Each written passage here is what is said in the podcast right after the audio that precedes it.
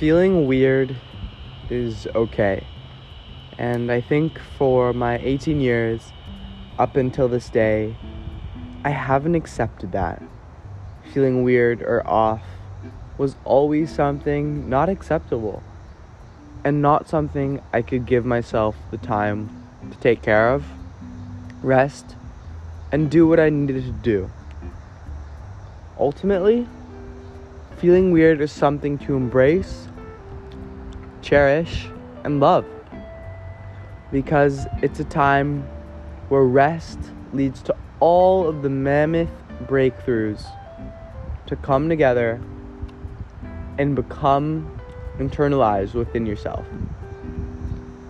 I've realized that I'm whole and complete without anything external and without receiving anything from the outside. And more than that, that I'm truly free and at my highest potential, and it's only continuing to do so.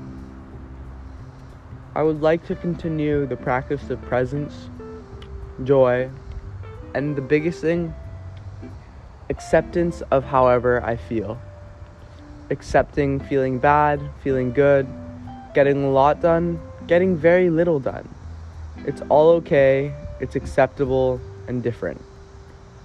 So as I go, level up, and transform in my life, I'll accept whatever stage I'm at and know that it's all for the greater good. Because life presents different opportunities at different moments so that growth is inevitable.